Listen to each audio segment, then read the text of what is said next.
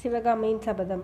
பகுதி நான்கு அத்தியாயம் முப்பத்தி ஒன்பது வாதாபி தகனம் மாமல்ல சக்கரவர்த்தி தமது கூடாரத்தின் வாசலில் நின்று மாபெரும் பல்லவ சைன்யம் வாதாபி கோட்டை மதிலை நெருங்கி செல்லும் காட்சியை பார்த்து கொண்டிருந்தார். தமது வாழ்நாளிலேயே மிக முக்கியமான சம்பவம் தம் கண் முன்னால் நடைபெறத் தொடங்கியிருக்கிறது என்பதை அவருடைய அந்தர அந்தராத்மா அவருக்கு சொல்லிக் கொண்டிருந்தது. அன்றிரவு நடக்கப் போகும் மகத்தான கோட்டை தாக்குதலின் காரணமாக ஆயிரம் ஆயிரம் வருஷங்கள் வரையில் அவருடைய பெயர் வாதாபி கொண்ட நரசிம்மன் என்று சரித்திரத்தில் பிரசித்தி பெற்று விளங்கப் போகிறது. ஆனால் அவர் எந்த நோக்கம் காரணமாக இந்த மகத்தான சைன்யத்தை திரட்டி கொண்டு வந்தாரோ அந்த நோக்கம் நிறைவேறுமா? சிவகாமிக்கு அவர் கொடுத்த வாக்குறுதி அன்றிரவோ மறுநாளோ நிறைவேறுவது நிச்சயம். மூன்று நாளைக்குள்ளே வாதாபி கோட்டை தகர்ந்து வாதாபி நகரம் பற்றி எறிவது நிச்சயம். ஆனால் அதை பார்ப்பதற்கு சிவகாமி உயிரோடு இருப்பாளா? ஆஹா அந்த பாவி உயிரோடு இருந்து வாதாபி எரியும் காட்சியை பார்த்துவிட்டு வெளியேறி வந்தால்தான் என்ன? அவளுடைய வாழ்க்கை பழைய ஆனந்த வாழ்க்கையாக போகிறதா? ஒரு நாளும் இல்லை. அவளுடைய மனோராஜ்யமெல்லாம் ஒரு சிதைந்த கனவாகிவிட்டது.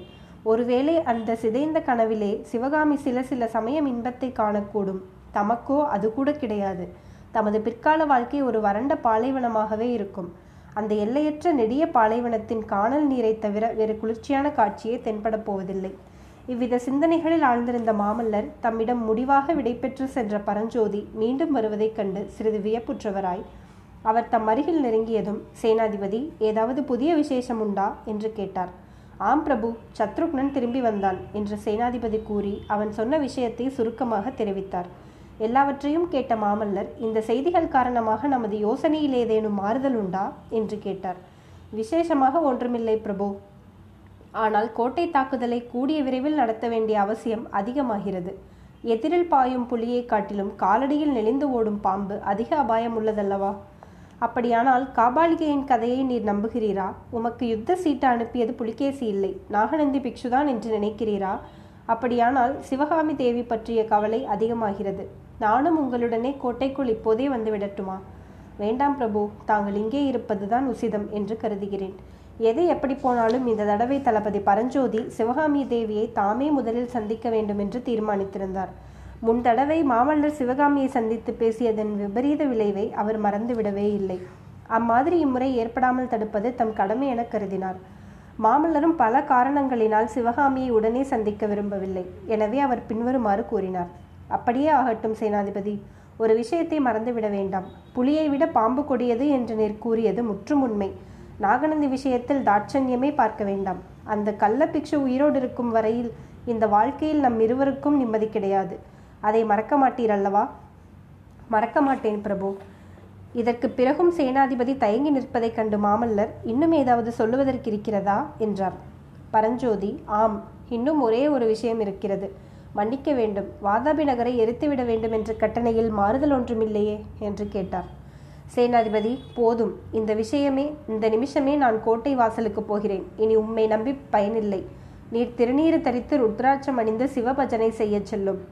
பிரபு திருநீறு தரித்த பெருமான் திரிபுவரத்தையே எரித்தார். இன்று வாதாபியை எரிப்பது அவருக்கு பெரிய காரியமில்லை. இன்று இரவே வாதாபி நகரம் பற்றி எரிவதை காண்பீர்கள். அப்படியானால் ஏன் இந்த தயக்கம்? கேள்வியெல்லாம் தங்களுடைய விருப்பத்தை நிச்சயமாக தெரிந்து கொள்வதற்காகத்தான். கோட்டைக்குள் புகுந்த பிறகு நகரை எரிக்க வேண்டும் என்று தாங்கள் கட்டளையிட்டீர்கள். அதை மாற்றி செய்ய விரும்பினேன். முதலில் வாதாபி தகனம் ஆரம்பி ஆரம்பமாக போகிறது. வெளியிலிருந்தபடியே நெருப்பு பந்தங்களை நகருக்குள் எரியும்படி கட்டளையிடப் போகிறேன். இதற்கு என்ன அவசியம்? நகரத்துக்குள்ளே இருந்து நம் வீரர்கள் கொண்டு வரும் பொருள்களில் பாதி அவரவருக்கே சொந்தம் என்று சொல்லி அனுப்பியிருக்கிறேன். ஆகையால் நகரம் பற்றி எறிவதை காணும்போது நம் வீரர்களின் வேகம் ஒன்றுக்கு பத்து மடங்காகும். பிரபு நாளை சூரியோதயத்திற்குள்ளே நான் இந்த கோட்டைக்குள்ளே பிரவேசித்தாக வேண்டும். அதற்கு மேல் தாமதித்தால் சிவகாமி தேவியை காப்பாற்றுவது அசாத்தியமாகிவிடலாம். சூரியோதயமாகும் சமயத்தில் தாங்களும் ஆயத்தமாயிருக்க வேண்டும். இன்று ஓரிரவு தூங்காமல் வாதாபி தகனத்தை பார்த்து கொண்டிருங்கள் என்று சொல்லிவிட்டு சக்கரவர்த்தியின் மறுமொழிக்கு காத்திராமல் சேனாதிபதி விரைந்து சென்றார். சேனாதிபதி சொன்னபடியே அன்றிரவு நடுநிசி நேரத்தில் வாதாபி தகனம் ஆரம்பமாயிற்று. கோட்டை மதிலை சுற்றி ஆங்காங்கு பெரிய உயரமான தூக்கு மரங்கள் நிறுத்தப்பட்டன. அந்த மரங்களின் மீது ஏறி நின்று அதற்கென்று பயிற்சி செய்யப்பட்டிருந்த பல்லவ வீரர்கள் கொளுத்தப்பட்ட தீப்பந்தங்களையும் கந்தக வெடிகளையும் நகருக்குள் வீசி எறிந்தார்கள். தீப்பந்தங்கள் போகும்போதே காற்றினால் ஜுவாலை விட்டு கொண்டு சென்று விழுந்த இடங்களில் எல்லாம் குபீர் குபீர் என்று தீ மூட்டின. கந்தக வெடிகள் ஆங்காங்கு வெடித்து நெருப்பை பரப்பின. அன்றிரவு மூன்றாம் ஜாமத்திற்குள் லட்சோப லட்சம் ஜனங்கள் வசித்த அந்த வாதாபி நகரத்தில் நாற்புறமும் தீமூண்டு எரியத் தொடங்கியது. அக்னிதேவனுக்கு உதவி செய்ய வாயு பகவானும் வந்து சேர்ந்தார். மூண்டடித்த காற்றினால் தீயின் ஜுவாலைகள் குதித்து குதித்து பாய்ந்து வாதாபி நகரின் மாட மாளிகைகளை கூட கோபுரங்கள் எல்லாவற்றையும் விரைந்து விழுங்கத் தொடங்கின. தீயோடு புகையும் படலுமாக எரிந்து எட்டு திக்கையும் வானத்தையும் மறைத்தன. அதே சமயத்தில் பல்லவ பாண்டிய வீரர்கள் கோட்டையை நாற்புறமும் சூழ்ந்து கொண்டு மதில் மீது ஏறி குறி குதிக்க முயன்றார்கள். மதில் மீதிருந்த சலுக்க வீரர்கள் அவர்களை தடுத்தார்கள். அவர்களுடைய வாளாலும் வேளாலும் அம்புகளாலும் தாக்கப்பட்டு ஆயிரம் ஆயிரம் தமிழ் வீரர்கள் உயிரிழந்து விழுந்தார்கள். ஆயினும் சமுத்திரத்தில் பெருங்காற்று அடிக்கும் போது ஒரு அலைக்கு பின்னால் இன்னொரு அலை இடைவிடாமல் வந்து கரையை மோதுவது போல தமிழ் வீரர்கள் மேலும் மேலும் வந்து கொண்டே இருந்தார்கள். அதோடு கோட்டையின் நாலு புறத்திலும் வாசல்களும் பலமாக தாக்கப்பட்டன. ஏக காலத்தில் பத்து பன்னிரண்டு யானைகள் தங்கள் துதிக்கையினால் பிரம்மாண்டமான மரத்தூண்களையும் இரும்புலக்கைகளையும் தூக்கி ஆவேசமாக கோட்டை வாசல் கதவுகளின் மீது மோதிய போது அந்த கதவுகள் படார் படார் என்று தெரித்து முறிந்து விழுந்தன. சேனாதிபதி பரஞ்சோதி சக்கரவர்த்தியிடம் கூறிய வண்ணமே அன்றிரவு நாலாம் ஜாமம் முடியும் தருவாயில் வாதாபி கோட்டை வாசல்களை தகர்க்க பல்லவ வீரர்கள் ஏற்கனவே எரியத் தொடங்கியிருந்த வாதாபி நகருக்குள் பிரவேசித்தார்கள். கோட்டை மதிலை தாக்கிய பல்லவ வீரர்களும் நாற்புறத்திலும் உள்ளே குதிக்க தொடங்கிவிட்டார்கள். வாதாபி நகரம் தீக்கிரையாகும் இந்த சரித்திர பிரசித்தி பெற்ற சம்பவத்தை கீழ்வானத்தில் உதித்திருந்த விடிவெள்ளி கண்கொட்டாமல் பார்த்து வியந்து கொண்டிருந்தது. நாற்பதாம் அத்தியாயம். கொந்தளிப்பு. பல்லவ சேனா வீரர்கள் வாதாபி கோட்டையை சூழ்ந்து கொண்ட நாளிலிருந்து சிவகாமியின் உள்ளம் எரிமலையின் கற்ப பிரதேசத்தைப் போல கொந்தளித்து கொண்டிருந்தது. கோட்டை சுவருக்கு அப்பால் வெகு சமீபத்தில் மாமல்லரும் ஆயனரும் இருந்த போதிலும் அவர்களை தான் பார்க்க முடியவில்லையே என்ற ஆத்திரமும் யுத்தத்தின் விளைவாக என்ன ஏற்படுமோ என்ற கவலையும் எல்லாம் நன்றாக முடிந்து மாமல்லரை தான் சந்தித்த சந்திக்கும் போது அவரிடம் என்ன பேசுவது எப்படி நடந்து கொள்வது என்ற சிந்தனையும் அவளை வாட்டிக் கொண்டிருந்தன. வாதாபிக்கு வடதிசையில் நடந்த பெரும் போரில் பல்லவ சைன்யம் வெற்றியடைந்து புலிகேசி மாண்ட செய்தி சிவகாமியின் காது கேட்டிய போது அவளுடைய இதயம் பெருமையினால் வெடித்து போய்விடும் போலிருந்தது. அதோடு அந்த வெற்றியின் காரணமாக தன்னுடைய நிலைமையில் என்ன மாறுதல் ஏற்படுமோ என்ற கவலையும் உண்டாயிற்று. கோட்டை தளபதி பீமசேனன் அவளிடம் வந்து மாமல்லருக்கு ஓலை எழுதி தரும்படி கேட்டபோது சிவகாமி தன்னுடைய வாழ்க்கையில் என்றும் அடையாத பெருமிதத்தை அடைந்தாள். அவ்விதமே சேனாதிபதிக்கு ஓலையும் எழுதி தந்தாள். அதிலே தன்னுடைய அறிவினால் சிந்தித்து என்ன முடிவுக்கு வந்திருந்தாளோ அது அந்த முடிவுகளை எல்லாம் எழுதியிருந்தாள். அவற்றையொட்டி வேண்டுகோளும் செய்திருந்தாள். ஆனால் அவளுடைய இதய அந்தரங்கத்தில் குடிக்கொண்டிருந்த உணர்ச்சியை அந்த ஓலை பிரதிபலித்ததாக சொல்ல முடியாது. தன்னையும் தன் கவலையையும் அவமதித்து அவமானப்படுத்திய அந்த நகரத்து மக்கள் மீது பழிக்கு பழி வாங்க வேண்டும் எனும் ஆசை அவளுடைய உள்ளத்தின் அடிவாரத்தில் இன்னும் இருக்கத்தான் செய்தது. எனவே ஓலை எழுதிய பிறகு சிவகாமி ஒவ்வொரு சமயம் ஏன் அந்த ஓலை எழுதி அனுப்பினோம்? அவ்வாறு எழுதி அனுப்ப நமக்கு என்ன உரிமை? இவ்வளவு பெரும் பிரயத்தனங்களுடனே படையெடுத்து வந்திருக்கும் மாமல்லரும் சேனாதிபதியும் அதை குறித்து என்ன பண்ணுவார்களோ? பெண் புத்தியின் பேதமையை குறித்து பரிக பரிகசித்து இகழ்வார்களோ? ஒருவேளை அதை ஒப்புக்கொண்டு காரியம் நடத்திய பிறகு என்னை ஏசி காட்டுவார்களோ? என்றெல்லாம் எண்ணமிட்டாள். அவ்விதம் தான் ஓலை எழுதி அனுப்பியது குறித்து அவளை பச்சாதாபம் கொள்ள செய்த சம்பவங்கள் சிலவும் பிற்பாடு ஏற்பட்டன. கோட்டை தளபதி சிவகாமியின் மாளிகைக்கு வந்துவிட்டு போனதிலிருந்து அவளுடைய மாளிகை வாசலில் அடிக்கடி கூட்டம் சேர ஆரம்பித்தது. அநேகமாக சிவகாமியை மறந்துவிட்டிருந்த வாதாபி மக்கள் அப்போது தங்களுக்கு நேர்ந்திருக்கும் பெரும் விபத்திற்கு காரணம் சிவகாமிதான் என்பதை நினைவு கூர்ந்து அவள் வசித்த வீதியில் கூட்டம் போடவும் அவளை பற்றி இகழ்ந்து பேசவும் ஏசவும் ஆரம்பித்தார்கள். கூட்டத்தின் இறைச்சலை கேட்டு சிவகாமி அதன் காரணத்தை அறிந்து கொள்வதற்காக பழக்கணியின் வழியாக எட்டி பார்த்தபோது அந்த ஜனங்கள் ஓஹோ என்று சப்தமிட்டு சிரித்து கோரணி காட்டியும் ஏளனம் செய்தார்கள். விஷயம் இன்னதென்பதை ஏற்கனவே அறிந்திருந்த சிவகாமியின் தோழி பெண் அவளை பலகணியின் பக்கத்திலிருந்து பலாத்காரமாக இழுத்து சென்றாள். அப்போது மறுபடியும் அந்த ஜனக்கூட்டம் விகாரமாக கூச்சலு கூச்சலிட்டு கேலி சிரிப்பு சிரித்த சப்தம் சிவகாமியின் காதில் விழுந்தது. அவளுடைய இருதயத்தில் பெருங்காலத்திற்கு முன்பு எரிந்து அடங்கி மேலே சாம்பல் புத்து கிடந்த குரோத தீயானது அந்த நிமிஷத்தில் மறுபடியும் கொழுந்துவிட்டு எரியத் தொடங்கியது. மாமல்லர் மட்டும் உண்மையான வீரமுள்ள ஆண்மகனாயிருந்தால் நான் பேதமையினால் எழுதிய ஓலையை கிழித்தெறிந்துவிட்டு இந்த நகரத்திற்குள்ளே படையுடன் பிரவேசிப்பார். என்னுடைய பழைய சபதத்தை நிறைவேற்றுவார். இந்த நகரத்தை நர நரகமாக்கி நாகரிகம் சிறிதுமற்ற மி மிருகப்பிராயமான இந்த மக்கள் ஓலமிட்டு அலறி ஓடும்படி செய்வார். அந்த காட்சியை பார்த்தால்தான் என் உள்ளம் குளிரும் என்று எண்ணிக்கொண்டாள். அந்த காட்சியை தன் மானசீக திருஷ்டியில் பார்த்து மகிழவும் தொடங்கினாள். நேரமாக தெருவில் கூட்டமும் கூச்சலும் அதிகமாகிக் கொண்டு வந்தன. கூட்டத்திலே இருந்த சில உற்சாக புருஷர்கள் வீட்டின் கூரை மீதும் வாசற்கதவின் மீதும் கல்லை விட்டெறிந்தார்கள். கல் கதவின் மேல் விழுந்து படார் சப்தம் உண்டாக்கிய போது கூட்டத்தில் கேலி சிரிப்பு பீரிட்டு எழுந்தது. அன்று மாலை திடீரென்று அப்பெருங்கூட்டத்தில் ஒரு கணம் நிசப்தம் ஏற்பட்டது. அந்த நிசப்தத்தை கலைத்து கொண்டு பறை கொட்டும் சப்தம் கேட்டது. பறை சப்தம் நின்றதும் இடிமுழக்கம் போன்ற ஒரு குரல் சக்கரவர்த்தி கோட்டைக்குள் வந்து விட்டார். பல்லவ படையை துவம்சம் செய்து வெற்றி கொடி நாட்டப் போகிறார். எல்லோரும் அவரவர் வீட்டுக்கு போங்கள். ஆயுதம் எடுத்து எடுக்க தெரிந்த ஆண் பிள்ளைகள் அனைவரும் அரண்மனை வாசலுக்கு வந்து சேருங்கள் என்று முழங்கிற்று. உடனே அந்த ஜனக்கூட்டத்தில் வாதாபி சக்கரவர்த்தி வாழ்க பல்லவ மாமல்லன் நாசமடைக என்று குதூகல கோஷம் எழுந்தது. கொம்மாளமாக இரைச்சல் போட்டுக்கொண்ட ஜனங்கள் கலைய ஆரம்பித்தார்கள். ஏதோ இந்திரஜாலத்தினால் நடந்ததைப் போல கண்மூடி திறக்கும் நேரத்தில் சிவகாமியின் மாளிகை வாசலில் ஒருவரும் இல்லாமல் போனார்கள். இவ்விதம் வெறுமையான இடத்தில் சிறிது நேரத்திற்கெல்லாம் சலுக்க வீரர்கள் இருபது பேர் வந்து நின்றார்கள். சிவகாமியின் மாளிகை வாசலையும் வீதியின் இருபுறங்களையும் அவர்கள் காவல் புரியத் தொடங்கினார்கள். சிவகாமி தன்னுடைய தோழி பெண்ணின் மூலம் மேற்கூறிய சம்பவங்களுக்கு காரணங்களை அறிந்தபோது அவளுடைய மனம் ஒருவாறு நிம்மதியடைந்தது. புலிகேசி உயிர் பிழைத்து கோட்டைக்குள் வந்துவிட்டபடியால் இனி யுத்தம்தான். சந்தேகமில்லை. தன்னுடைய சபதம் நிறைவேறும் காட்சியை கண்ணால் பார்த்தால் போதும். மற்றபடி எது எப்படியானாலும் ஆகிவிட்டு போகட்டும். மூர்க்க வாதாபி ஜனங்களாலோ ராட்சச புலிகேசியினாலோ தனக்கு ஏதாவது அபாயம் நேரக்கூடும். நேர்ந்தால் நேரட்டும். அதை எதிர்பார்த்து சிவகாமி கையில் கத்தி ஒன்றை ஆயத்தமாக வைத்திருந்தாள். தன்னுடைய கற்புக்கு பங்கம் வரும்படியான காரியம் ஏற்படுவதாயிருந்தால் பிராணத்தியாகம் செய்து கொள்வதென்று வெகு காலமாக அவள் உறுதி கொண்டிருந்தாள். கையிலே கத்தி இருக்கிறது. கொள்ளைப்புறத்து கிணறு இருக்கவே இருக்கிறது. பல்லவ சைன்யம் வாதாபி கோட்டையை தாக்க ஆரம்பித்த அன்று சாயங்காலம் அந்த நகருக்குள்ளே சூறைக்காற்றும் பெருமழையும் சேர்ந்தடிக்கும் போது நடுக்கடலில் என்ன விதமான பயங்கர ஓசை எழுமோ அம்மாதிரி ஓசை எழுந்தது. நூற்றுக்கணக்கான யுத்த பேரிகைகளின் முழக்கம் ஆயிரக்கணக்கான தாரை தப்பட்டை சங்கம் முதலியவைகளின் ஒளி பதினாறாயிரக்கணக்கான வீரர்களின் ஜெயகோஷம் லட்சக்கணக்கான மக்களின் ஆரவார இறைச்சல். இந்த ஓசைகளையெல்லாம் கோட்டை மதில்களிலும் மண்டபங்களின் கோபுரங்களிலும் மோதும்போது எழுந்த பிரதித்வனி எல்லாம் சேர்ந்து இன்னதென்று விவரித்து சொல்ல முடியாத பேரொழியாய் திரண்டு எழுந்து கேட்போரின் உடல் நரம்புகளை எல்லாம் முறுக்கிவிட்டு உள்ளங்களை வெறிகொள்ளச் செய்தன.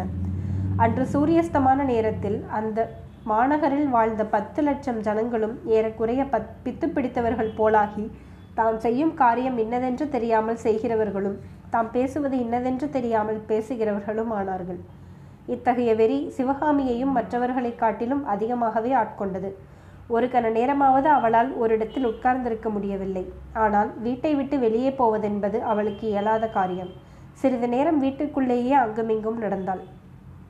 பிறகு பலகனியின் வழியாக வாசலில் எட்டி பார்த்தாள். ஜனங்கள் தலைத்திரிக்க கிழக்கிருந்து மேற்கேயும் மேற்கிருந்து கிழக்கேயும் ஓடிக்கொண்டிருந்தார்கள்.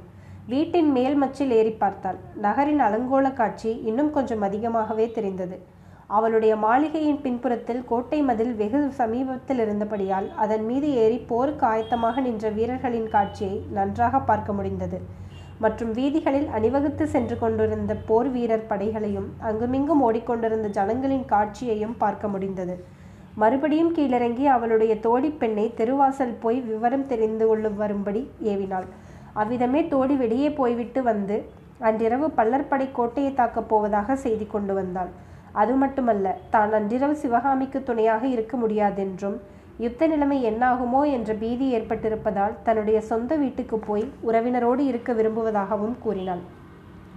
சிவகாமி அவளை எவ்வளவு கேட்டுக்கொண்டும் பயனில்லை. மற்றொரு வேலைக்காரியையும் அழைத்து கொண்டு அவள் போய்விட்டாள்.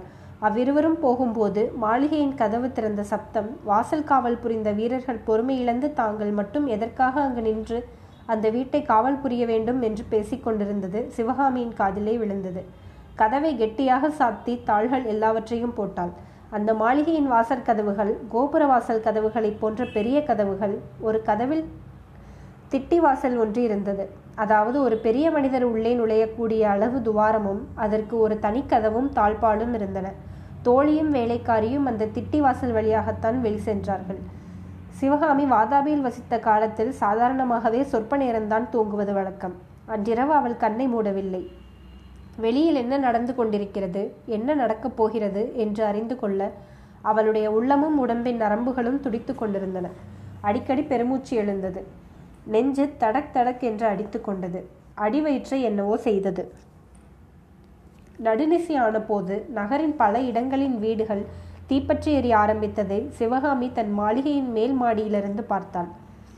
ஒன்பது வருஷத்திற்கு முன்னால் தான் செய்த சபதம் நிறைவேற ஆரம்பித்து விட்டது என்பதை தெரிந்து கொண்டாள். அவளுடைய வாழ்க்கையில் அதுவரையில் அவள் அனுபவித்திராத திருப்தி அவள் மனதில் அப்போது ஏற்பட்டது. அதே சமயத்தில் காரணம் தெரியாத ஒருவித மனோவேதனையும் உண்டாயிற்று. நகரிலே நாற்புறமும் தீ பரவி வந்தது. அன்று சாயங்காலம் அந்நகரில் ஏற்பட்டிருந்த மகத்தான ஆரவாரம் இப்போது வேறு ஸ்வரூபத்தை அடைந்தது. குதூகலமான ஜெயகோஷங்கள் அலரும் அலறலும் ஓலமுமாக மாறின. மக்களின் பெருமித வீர நடையானது பயப்பிராந்தி கொண்ட ஓட்டமாக மாறியது.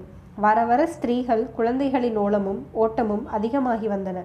இதையெல்லாம் பார்க்க சிவகாமியின் மனதில் திருப்தி மறைந்து வேதனை அதிகமாயிற்று. கடைசியில் அந்த கோரக் காட்சிகளை பார்க்க சகியாமல் மேல் மாடியிலிருந்து கீழே இறங்கினாள். ஆஹா இது என்ன நம்மால் விளைந்த விபரீதம்? இதன் முடிவுதான் என்ன? இந்த பெரிய நகரம் முழுவதும் உண்மையாகவே எரிந்து அழிந்து விடப் போகிறதா? இதிலே வசிக்கும் இத்தனை லட்சக்கணக்கான மக்களும் பெண்களும் குழந்தைகளும் செத்துமடியப் போகிறார்களா? ஐயோ இது என்ன? என்னுடைய கதி என்னாகப் போகிறது? என்று அவள் உள்ளத்தில் ஆயிரக்கணக்கான சிந்தனை அலைகள் கொந்தளித்து எழுந்து உடனே மறைந்தன. அப்புறம் மேல் மாடிக்கே போக மனமில்லாமல் வீட்டுக்கூடத்தில் அங்குமிங்கும் நடந்து கொண்டிருந்தாள். அலைந்து அலைந்து கால்களை களைத்து வழி எடுத்து போயின. வெறுந்தரையில் குப்புறப்படுத்து கொண்டாள். அழுகை வந்து கண்ணீர் பெருகினால் தேவலை என்று தோன்றியது. ஆனால் அழுகையும் வரவில்லை. கண்ணீர் சுரக்கும் இடத்தில் ஏதோ அடைத்து கொண்டு கண்ணீர் வரவொட்டாமல் செய்துவிட்டது. பொழுது விடியும் சமயமாயிற்று. முற்றத்தில் உதய நேரத்திற்குரிய மங்களான வெளிச்சம் காணப்பட்டது. அச்சமயம் அந்த வீட்டு வாசலில் ஒரு பெரும் ஆரவாரம் கேட்டது. சட்டென்று சிவகாமியின் மனதில் ஒரு எண்ணம் உதித்தது. ஒருவேளை மாமல்லர் தான் வருகிறாரோ? தன் சபதத்தை நிறைவேற்றி தன்னை அழைத்து கொண்டு போக வருவதற்காக வருகிறாரோ? அப்படியானால் ரொம்ப நல்லது. இந்த மாநகரின் படுநாசத்தை இப்போதாவது தடுக்கலாம். அவர் காலில் விழுந்து பிரபு போதும் நிறுத்துங்கள் என்று கெஞ்சலாம்.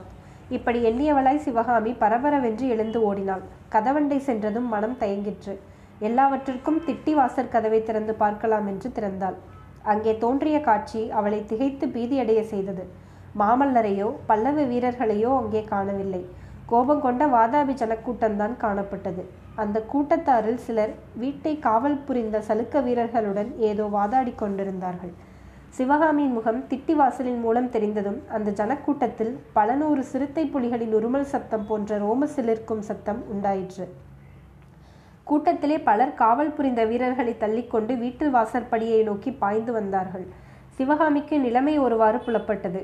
சட்டென்று திட்டி வாசலை மூடினாள். அவசரத்தினாலும் பயத்தினாலும் அதை தாளிட மறந்து போனாள். உடனே அங்கிருந்து மாளிகையின் பின்கட்டை நோக்கி விரைந்து சென்றாள். திட்டமான யோசனையும் செல்லவில்லை. அந்த சமயம் அந்த மூர்க்கங்கொண்ட ஜனங்களிடமிருந்து தப்ப வேண்டுமென்று இயற்கையாக தோன்றிய எண்ணம் அவளுடைய கால்களுக்கு பலத்தை அளித்து வீட்டின் பின்கட்டை நோக்கி விரைந்து ஓட செய்தது. வீட்டின் பின்கட்டின் வாசற்படியை தாண்டி தாழ்வாரத்தை அடைந்ததும் உதய நேரத்தில் மங்கிய வெளிச்சத்தில் அங்கு ஒரு உருவம் கபாலங்களையும் எலும்புகளையும் மலையாய் பூண்ட கோரமான ஸ்திரீ உருவம். நிற்பதை சிவகாமி பார்த்தாள். அவளுடைய உடம்பில் இரத்த ஓட்டம் ஒரு நிமிஷம் நின்றுவிட்டது. தேகமாத்தியம் ரோமங்கள் குத்திட்டு நின்றன. சிவகாமியை பார்த்ததும் அந்த பெண் பேய் களவ் களவென்று சிரித்து பிறகு அடி சிவகாமி கலைவாணி சிவகாமி மாமல்லனையும் நாகநந்தியையும் மோகவலைக்கு உள்ளாக்கிய நீலி உன் அழகெல்லாம் இப்போது என்ன செய்யும்? உன் கண் மயக்கும். முகமினுக்கும் உன்னை இப்போது காப்பாற்றுமா? என்ற அந்த பெண் பேய் கேட்டுவிட்டு சிரிப்பது மறுபடியும் சிரித்தது. அடி சிவகாமி நானும் உன்னை போல் ஒரு சமயம் கண்டவர் மயங்கும் மோகினியாகத்தான் இருந்தேன்.